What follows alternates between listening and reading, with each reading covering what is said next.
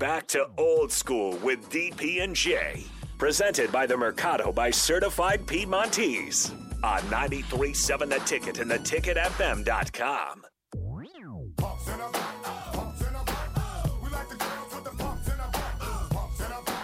Welcome back to Old School. I am Mike Schaefer. I'm filling in for DP today. Jay is here, Nick is here, and on the line, joining us from Husker 24 7, Brian Christopherson. Brian, first and foremost, Christmas go well for you. Uh, yeah, yeah. I, I I got everything done by the 22nd, so I was way ahead of schedule this year, so it worked out. Is that the earliest you finish your Christmas shopping? Uh, earliest in probably about 10 years, yeah. Um, so um, I don't know what that says, but that that's that counts for something, I guess. I don't know. Uh, I Bruns was out there on Christmas Eve, our our coworker, so I was doing better than him. Yeah, wow, that's uh, that's incredible. I um I didn't have to do that much shopping this year, but I I got it done relatively early. Uh, thanks for holding down the fort, by the way, at Husker twenty four seven. It's like a ghost town. Bruns is gone. I'm basically unavailable. You uh you're you're keeping us you're keeping us afloat there. I appreciate that. Um, no problem. Not a lot. Not a lot's going on right now. Um, but that'll change, I'm sure. Well, leading into Christmas, we had a, a few different things happen. What what kind of impact do you think it is? And I know this is this is a little bit recycled because it was last week, but I, I, am curious, kind of your thoughts on it now. You've had a little bit more time to think about it.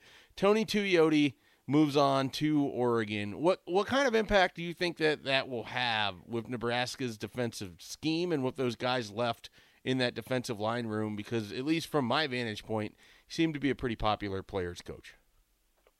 No, I think you're right about that. I don't I don't think it's going to shake up the scheme dramatically. Um, I know Tony Tuioti brought a lot of good ideas with him when he first came here, um, and stuff that was incorporated, you know, into what they were doing. But when you kind of think about what might happen now, I mean, you think about possibly somebody like, you know, does Mike Dawson move up and, you know, coach the D line and and the the one set of outside backers, and if he does that um, you're not really changing a lot of voices in the room. You, you're, you know, so if if that's what happens, and I think it's possible, um, I don't know that it's going to have a major impact as far as when we're talking about like the language of the defense or like any of that stuff. But uh, yeah, Tony Tuioti's a good coach. I think the thing you'd credit him with the most while he was at Nebraska was I think there were some guys who who developed each year and got better. Um, you know, Casey Rogers was a guy a couple years ago, kind of popped up, and I think Ty Robinson has come along. But you know, there there's still another step for those guys, and uh, whoever is the next coach of them, um, you know, he's gonna ha- he's gonna now have to, I think, turn them from being good players to can you get some all conference type guys? Can you have Ty Robinson develop into a first or second team all conference type of player? Because I think that's within guys like that. So that that's what you want to see now. You, you spoke a language uh, to move to the, I guess, offensive side of the ball.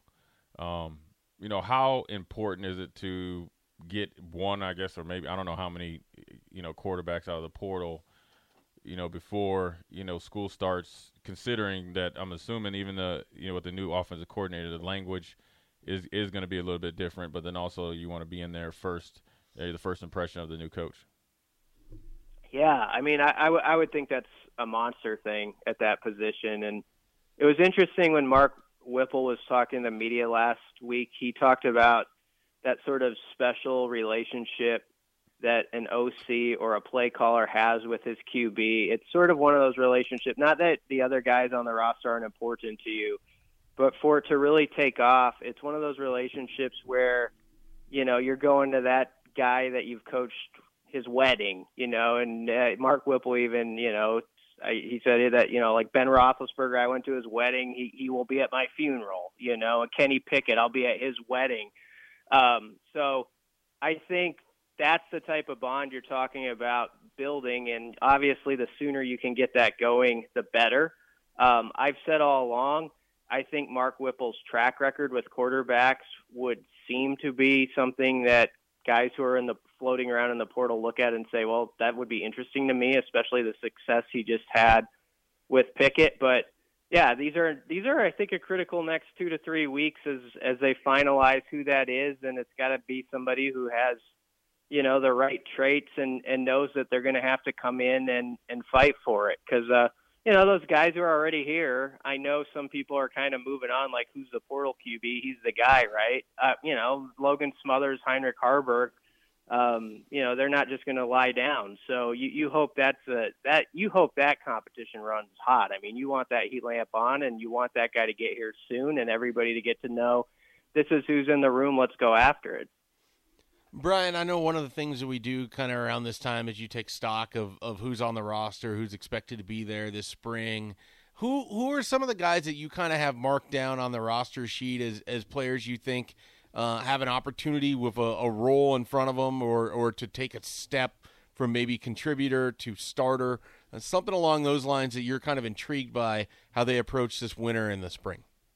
I don't know if it's a sneaky name, but Jimari Butler is a guy I'm really interested in, you know, when spring ball starts because he was a very raw prospect when he first arrived to Nebraska. I mean, remind me if I'm I don't think I'm wrong on this, Schaefer. I think he'd only played like one year of high school. Yeah, he was a basketball basketball convert to football, basically. Yeah. So I mean, you're talking about a guy like that where the key to me with him was can he have patience to stay in the program for a couple of years in this day and age where people move around so fast? And he's still here and has seemed, at least from the signs he's given off, you know, publicly and social media and stuff like that, to be pretty eager about being a big part of it. And I know coaches have kind of talked him up. So that's a guy I'm interested in, like him and Gunnerson, um, as guys, you know, can they take that step now to being – fringe type players who we talk about, maybe they're going to be a part of it too. They're on the two deep, they're making plays for you.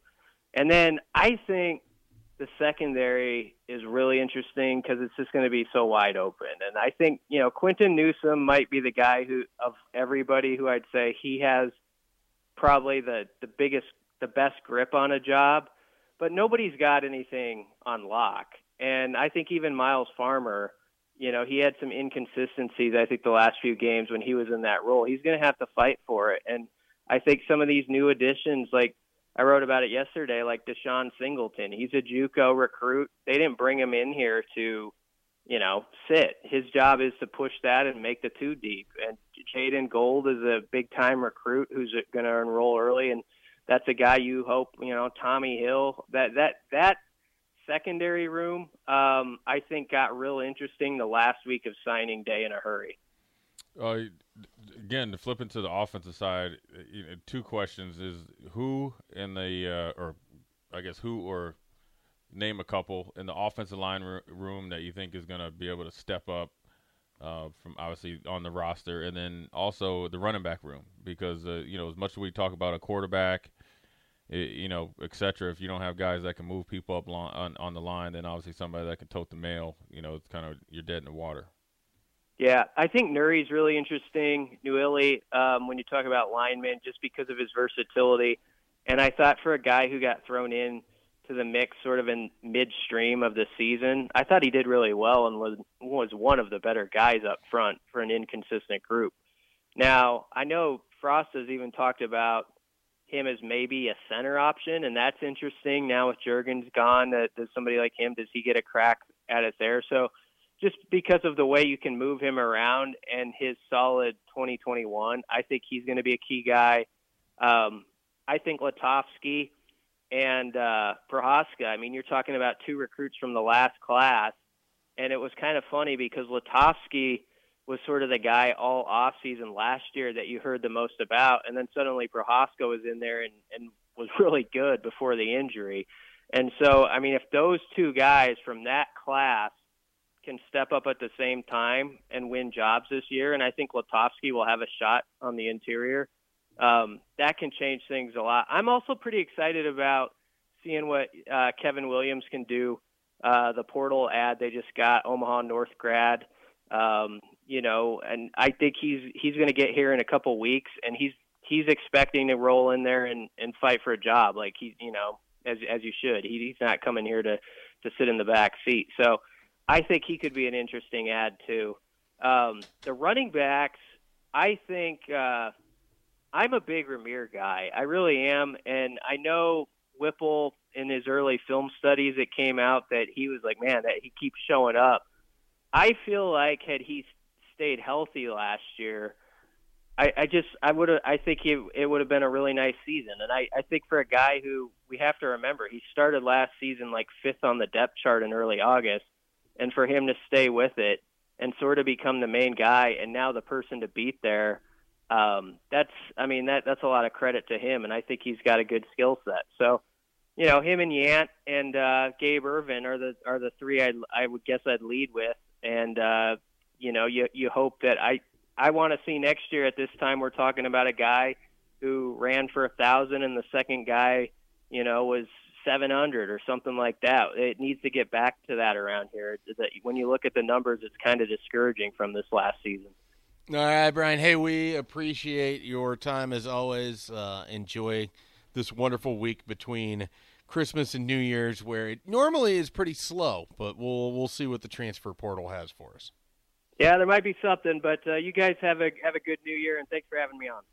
Brian Christopherson from Husker 24 7. Again, Mike Schaefer sitting in for DP here on Old School. Jay Foreman here, Nick here as well. We're going to take a break. I'm told Nick Trivia is coming up next. I don't know what this is exactly, mm-hmm. but I am willing to learn and yep. hopefully excel. Yep. Call now 402 464 5685. Nick Trivia, sponsored by Upside Bar and Lounge. Call and uh, answer the trivia question. Win 15 bucks to the Upside Bar and Lounge. We'll do that next. Watch Old School live on Facebook, YouTube, or Twitch. Old School with DP and J on 93.7 The Ticket and theticketfm.com.